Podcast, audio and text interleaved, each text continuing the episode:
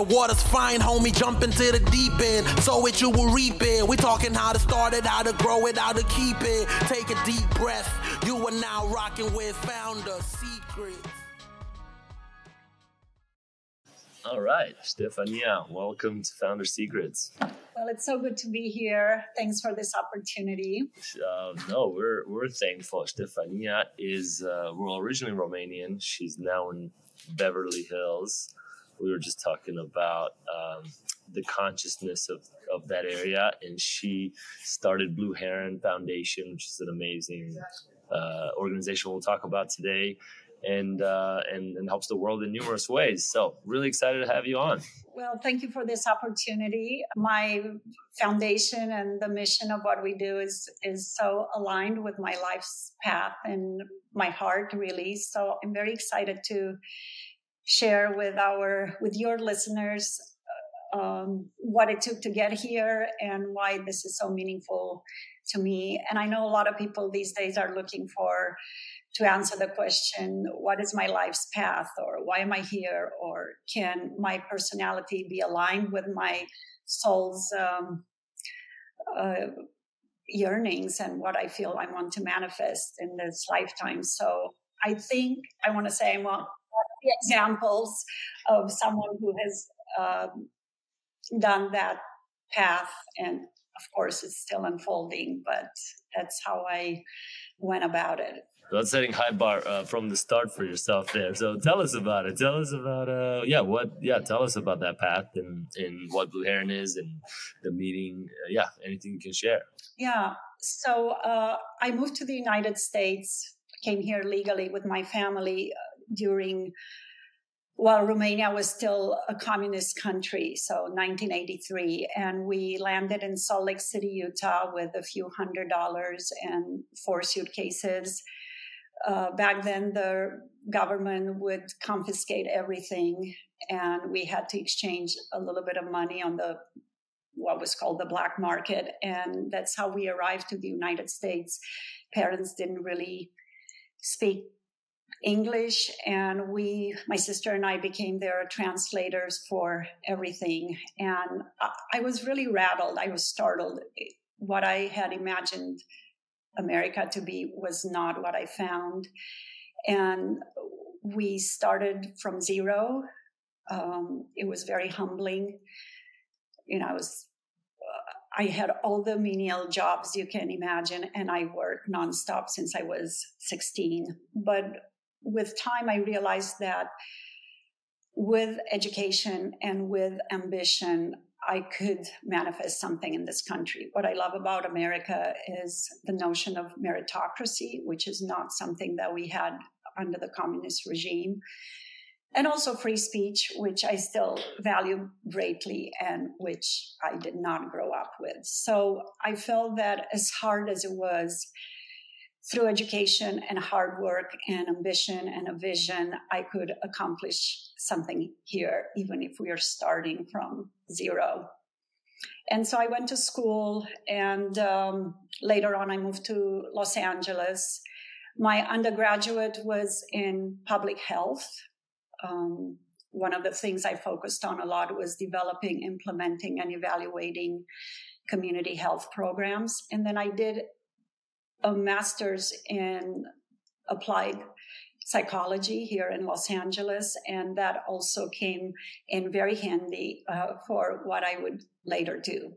But in my late 20s, I got married, started a family with my husband, and so for a number of years, I was not so focused on a career until about uh, 2000 two when two things happened. One, I was invited to, it was like an informal salon uh, with some ladies here in Los Angeles, where I found out about a giving group in the Los Angeles area that really inspired me.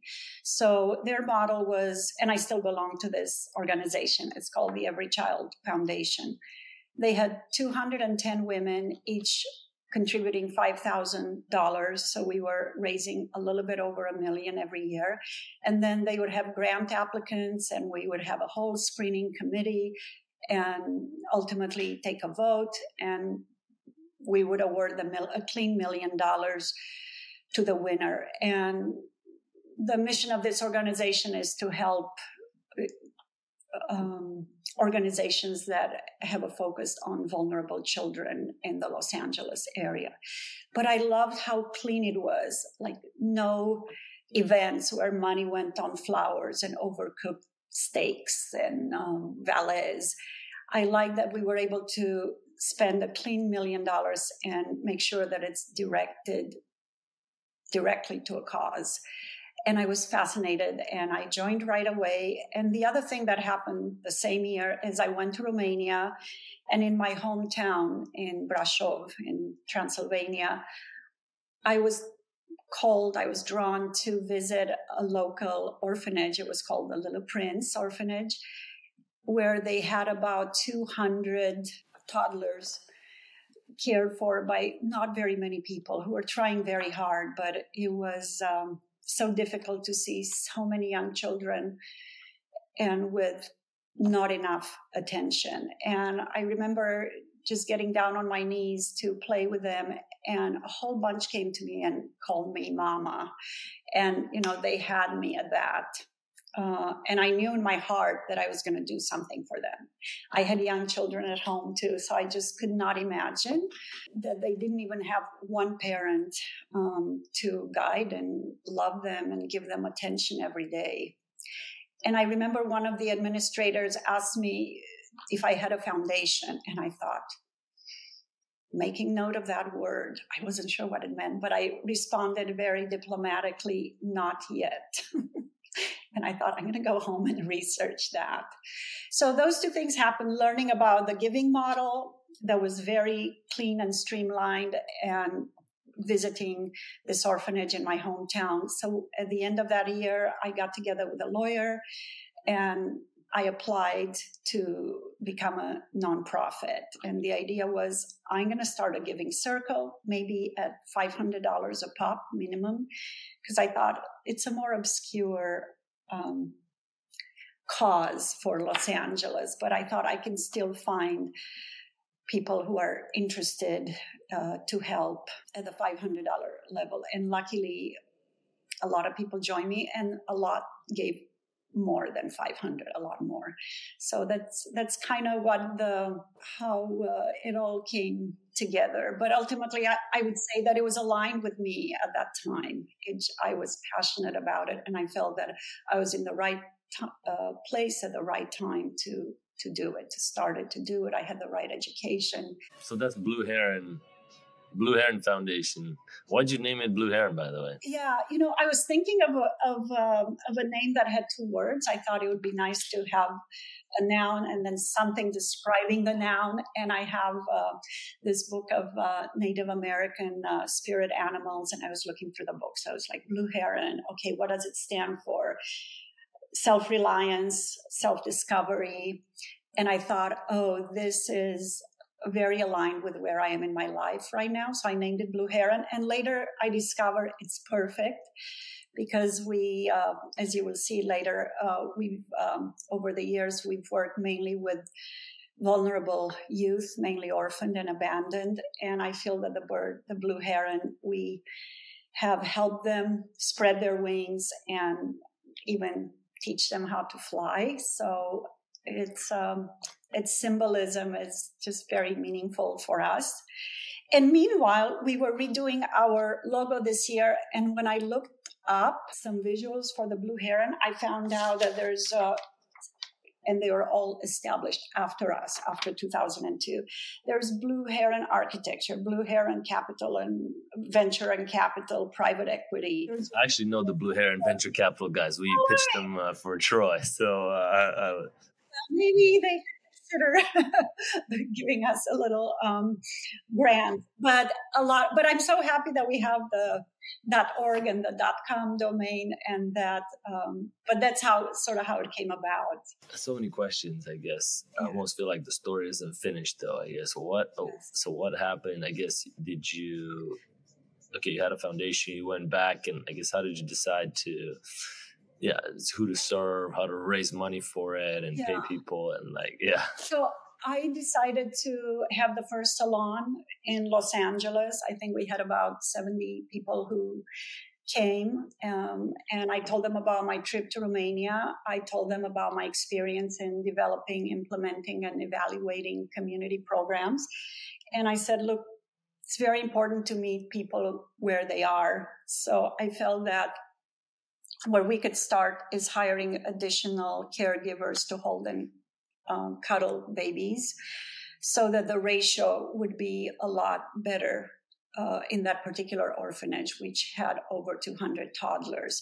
And that was our, our very first project about um, eight or 10 additional caregivers, which made a huge difference if you start doing the math in terms of um, time and attention dedicated to each child. And then later we also built, um, you know, I was always in constant touch with the administration. So we ended up building playgrounds and sports courts at other orphanages uh, because they told us that's where the need was they were receiving, they were starting to receive uh, various donations, but they still felt that um, like the kids didn't have a, anything but a muddy lot to play on when they would go outside. And after that, since I was going to Romania at least once a year, and I was always inquiring where are the greatest needs, I realized that at the age of 18, the young men and women were pushed out of, of the orphanages and they had no plan of how to become self sufficient. They had no plan for an education. Uh, there were no programs that we would teach them how to become self reliant. And I knew how important it was for me to go to college. And I realized that a lot of these young men and women had academic potential in spite of emotion, incredible emotional hardship and very often, if not always, trauma. And I thought, I think this is what I want to focus on now, especially because nobody else wanted to do it. So we developed a program, scholarship and mentorship program for Romanian, and later on we also added Moldovan youth so uh, that started in 2005. So it's been 18 years, and we've been doing that uh, nonstop since then. So we've been covering the tuition for the young men and women that we would accept in our program. We would also assign them a mentor. For young men, it was a male. For young women, it was female. They are usually mentors from their profession. And what was beautiful, the beautiful thing that happened in the pro in the process was that we are also building a community. I realized how much also people who wanted to give wanted to be part of something bigger than themselves. And some wanted to do more than just write a check or, you know, clicking some numbers to make a donation. And Blue Heron has been able to offer them this opportunity where they would be in touch with our students as a mentor. And of course, we have a whole outline of some uh, do's and do- don'ts and some of the best ways to reach and communicate with our students. But I, that was kind of something I didn't expect, which is beautiful how much the diaspora Romanian community around the world, especially in the US and also in Romania, the Romanian community there, how much it came together as part of becoming mentors and just having the joy of seeing where the money goes, being the witness of a young person who had um, so much going against them. You know, just very often abandoned at birth or on the steps of a hospital, or so many students who have a, a blank next to mother, father in the birth certificate. We had a couple who the mother just jumped the window at the maternity and left. So they couldn't even have the name of the mother in their birth certificate. So, so many stories. So they became part of our community. We also offer them courses um, such as IT, English courses, driver's license courses, all these things that I guess a family would do for their children in order to help launch them into the world. So we paid for that.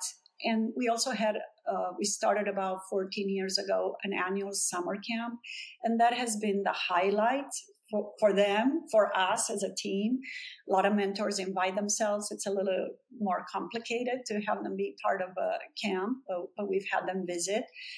But this is an extraordinary time where these young men and women, they don't realize how many other uh, youth like them were out there. So who have gone through similar horrific situations early on in their lives with abuse, abandonment, and to see that they come from all over Romania.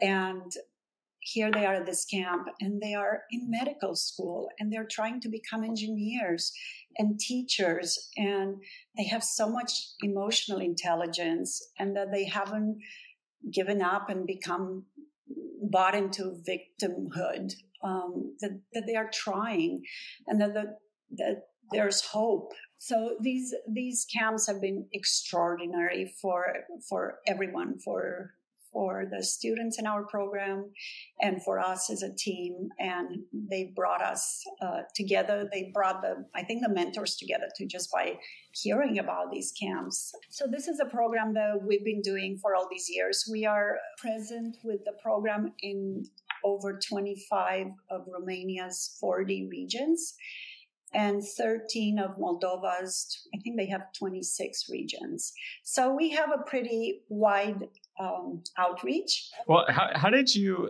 Because um, you said at the at the beginning, somebody asked you about what your foundation, what what was the name of your foundation, and you wrote that down. How do you go from from that, from those kind of early uh, thoughts to now having this tremendous impact years later. What when when you came back home after that, did, did was was there someone you reached out to, or how, how, did you take kind of the first step to get this off the ground and to take take those first kind of baby steps? You know, it's such a good question. All I can say is that I felt that I had a lot of resources. So I thought, okay, I have the education.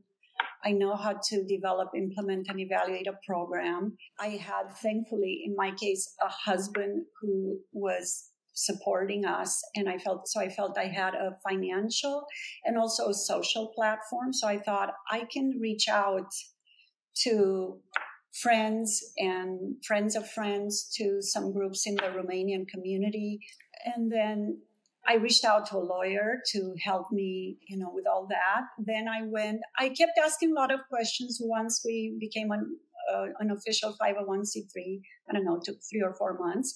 I kept asking a lot of questions of the accountant I wanted to know. And ultimately, I, uh, I organized an event at our house with about 70 people. And I said, This is what I'm going to do. This is where the money, this is how much the salaries of these uh, people who are going to hold and cuddle babies uh, are going to be. And also, I was in a, in a very fortunate position and made the decision to cover all expenses. So um, I felt that donors would feel good about investing in something where 100% of their donation went directly to the beneficiaries. And that's kind of how I got it going. And then after that, every year I had to do a salon where I would report what we have accomplished that year, where their money went, and uh, what our intentions were for the following year. About seven years ago, I started doing the same for our donors in New York. So we have these informal salons where, which are not fundraisers. They are two hours. They last two hours. I'm very efficient. I like this whole idea of being streamlined, clean, but very responsible and accountable. So two hours, 6.30 to 8.30, an hour of, um, of hors d'oeuvres and drinks and an hour of presenting. And I would make sure that a couple of the students joined us on Skype back then, now on Zoom, and the, the, the donors had a chance to hear directly from them their story, how our program and their generosity impacted their lives. And then we would have live, uh, we always had real mentors in the audience who shared their story. They would get up and speak for a few minutes. It's very of the heart, very real. I think the, the whole notion of building a community is very important. So, in a way, I guess I did both things.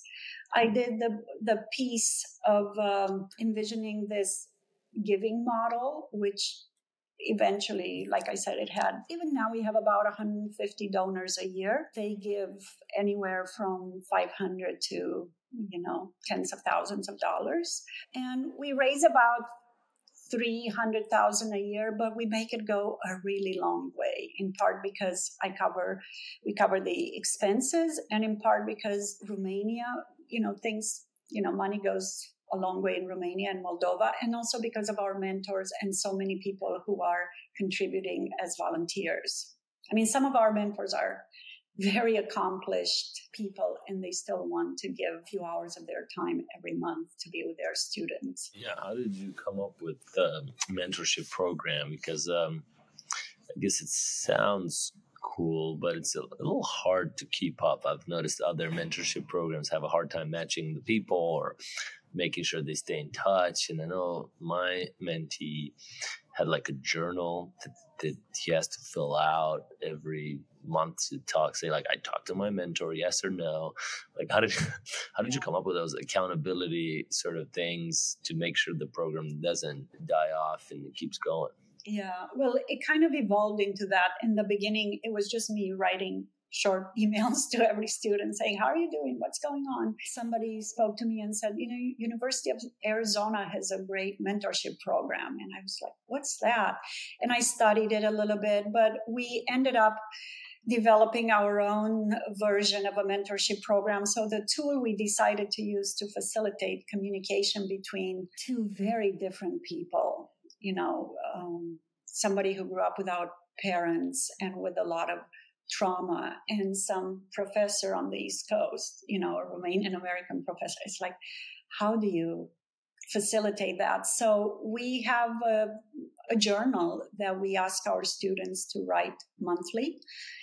And um, there's four or five questions basically what have been the successes this month what have been the challenges and then a few questions if they talk to their student if they receive their monthly stipend and something about the volunteer work that they are required to do. But this journal we actually gather all the journals at the end of their college career and we put it in a book and we give it to them. So in a way they have uh, an account of their journey during during their college years. And it's just amazing how much they evolve during that time. But um, the journal is a first step for them to delve into the inner landscape, so to think, to think about what did I feel this month? How did that conversation make me feel? Why didn't I know how to manage my time? Why am I procrastinating? Just all the whatever they are dealing with. It also gives the mentor an opportunity to to either cheerlead them along the way if they've had some uh, accomplishments and we always tell them they don't have to be you know winning the nobel prize. You know it can be just baby steps that are in a positive direction. But also with the areas where they have challenges especially if they repeat the mentor as a professional with a lot of experience professional experience and life experience they can say look i used to have the same issue or I've gone through that, or this is how I deal with it, you know. Um, help them develop a way of keeping track of their time or prioritizing uh, certain things in their lives or we have all sorts of situations like sometimes relatives come out of the woodwork when they hear that the students are doing are starting to do well and they have expectations of how they should be helped even though the students haven't even yet graduated and you know even telling them like first you have to take care of yourself just like you put a mask on first on a flight if something happens as a parent and then the child you have to prioritize yourself. So just having a mentor and having also a director of the mentorship program who's a very accomplished psychotherapist together we set the tone of how to deal with the situations that come up during their college experience. The whole idea is for them to to become successful not only professionally but I think emotionally to develop that emotional intelligence and we think that it happens also because of the support of the team and the mentors. Can can you elaborate on how someone can keep or how how someone can keep such a positive mindset um, you know you mentioned that they're not they don't feel like victims or, or kind of this emphasis on not victimhood. And maybe their mother jumped out of a window uh, when they were born. You know if if i was told these things about my mother i think I, I, would have a very hard time seeing the world in a positive light, um, especially you know if I didn't get a lot of opportunities and if people in other places seem like they're just given things and and maybe I would feel very sad or frustrated about that. How is is it that you choose kids who have a positive outlook and you say, okay, if you have a positive uh, outlook, you're gonna you're gonna be part of our, our, part of our group and and and you're part of this culture, or do you do you get some kids who do talk about being a victim and you change their mindset? How how does that mindset kind of evolve as a culture inside the yeah. organization? Well, I think most people and most youth that we interview are somewhere on a continuum in terms of victimhood and where they see themselves. But what I've learned from a lot of experience is that we would, first of all, we've always had limited funded funding, so we couldn't award the scholarship to every single student who applied. But we tried to find individuals who would meet us halfway because we've had some experiences early on where I'm not sure they wanted it as much as we wanted it for them. And I realized that they're not ready. So we're trying to find youth who are willing to, who take some responsibility. They're at the place in their development where they feel maybe um, I need to do my part and see if, if I get some results. We really look for for young men and women who are willing to meet us halfway. Like we say, we are willing to to raise money. We're willing to go through the effort of everything it takes to develop this program, to bring this funding to you, to fight for you, to help you fight for yourself. But we need you to meet us halfway. So that's very important. And then once they, they meet us halfway, yeah, of course we, you know, and we all have days when we feel like that too. But I think we really believe in the notion that to use everything for our growth and upliftment. I mean, that's my view in life. I think the moment I get away from that, um, I get stuck. And then it's a question well, how long do I want to stay in that place for? Because ultimately I won't move forward unless I shift back into using everything to my growth and upliftment, no matter how disempowering or tragic it seems. And I think the team shares that as a worldview, and it's kind of uh, it trickles down to our students too. And they also see each other like during get-togethers and camp. They see those who model this these um, qualities and there's nothing more powerful than to have somebody like you, somebody who has been abandoned, has been through trauma. He chooses not to be a victim and he chooses to say, Oh, I think I'm stronger because I, I've had this very dramatic life trajectory. I'm not a victim and my past is not my future. And they're like, what? It's really nice to, to have those role models within their community of students. I'm curious, yeah, on that nature, like what are the traits that you value most? I guess I'm curious in yourself, but also in the most successful students that you've seen. Yeah, what are what are some of those skills or or traits that that that maybe um, yeah you you look for and you yeah you you've seen are more successful than others well sometimes i think that we are here to teach what we came here to learn.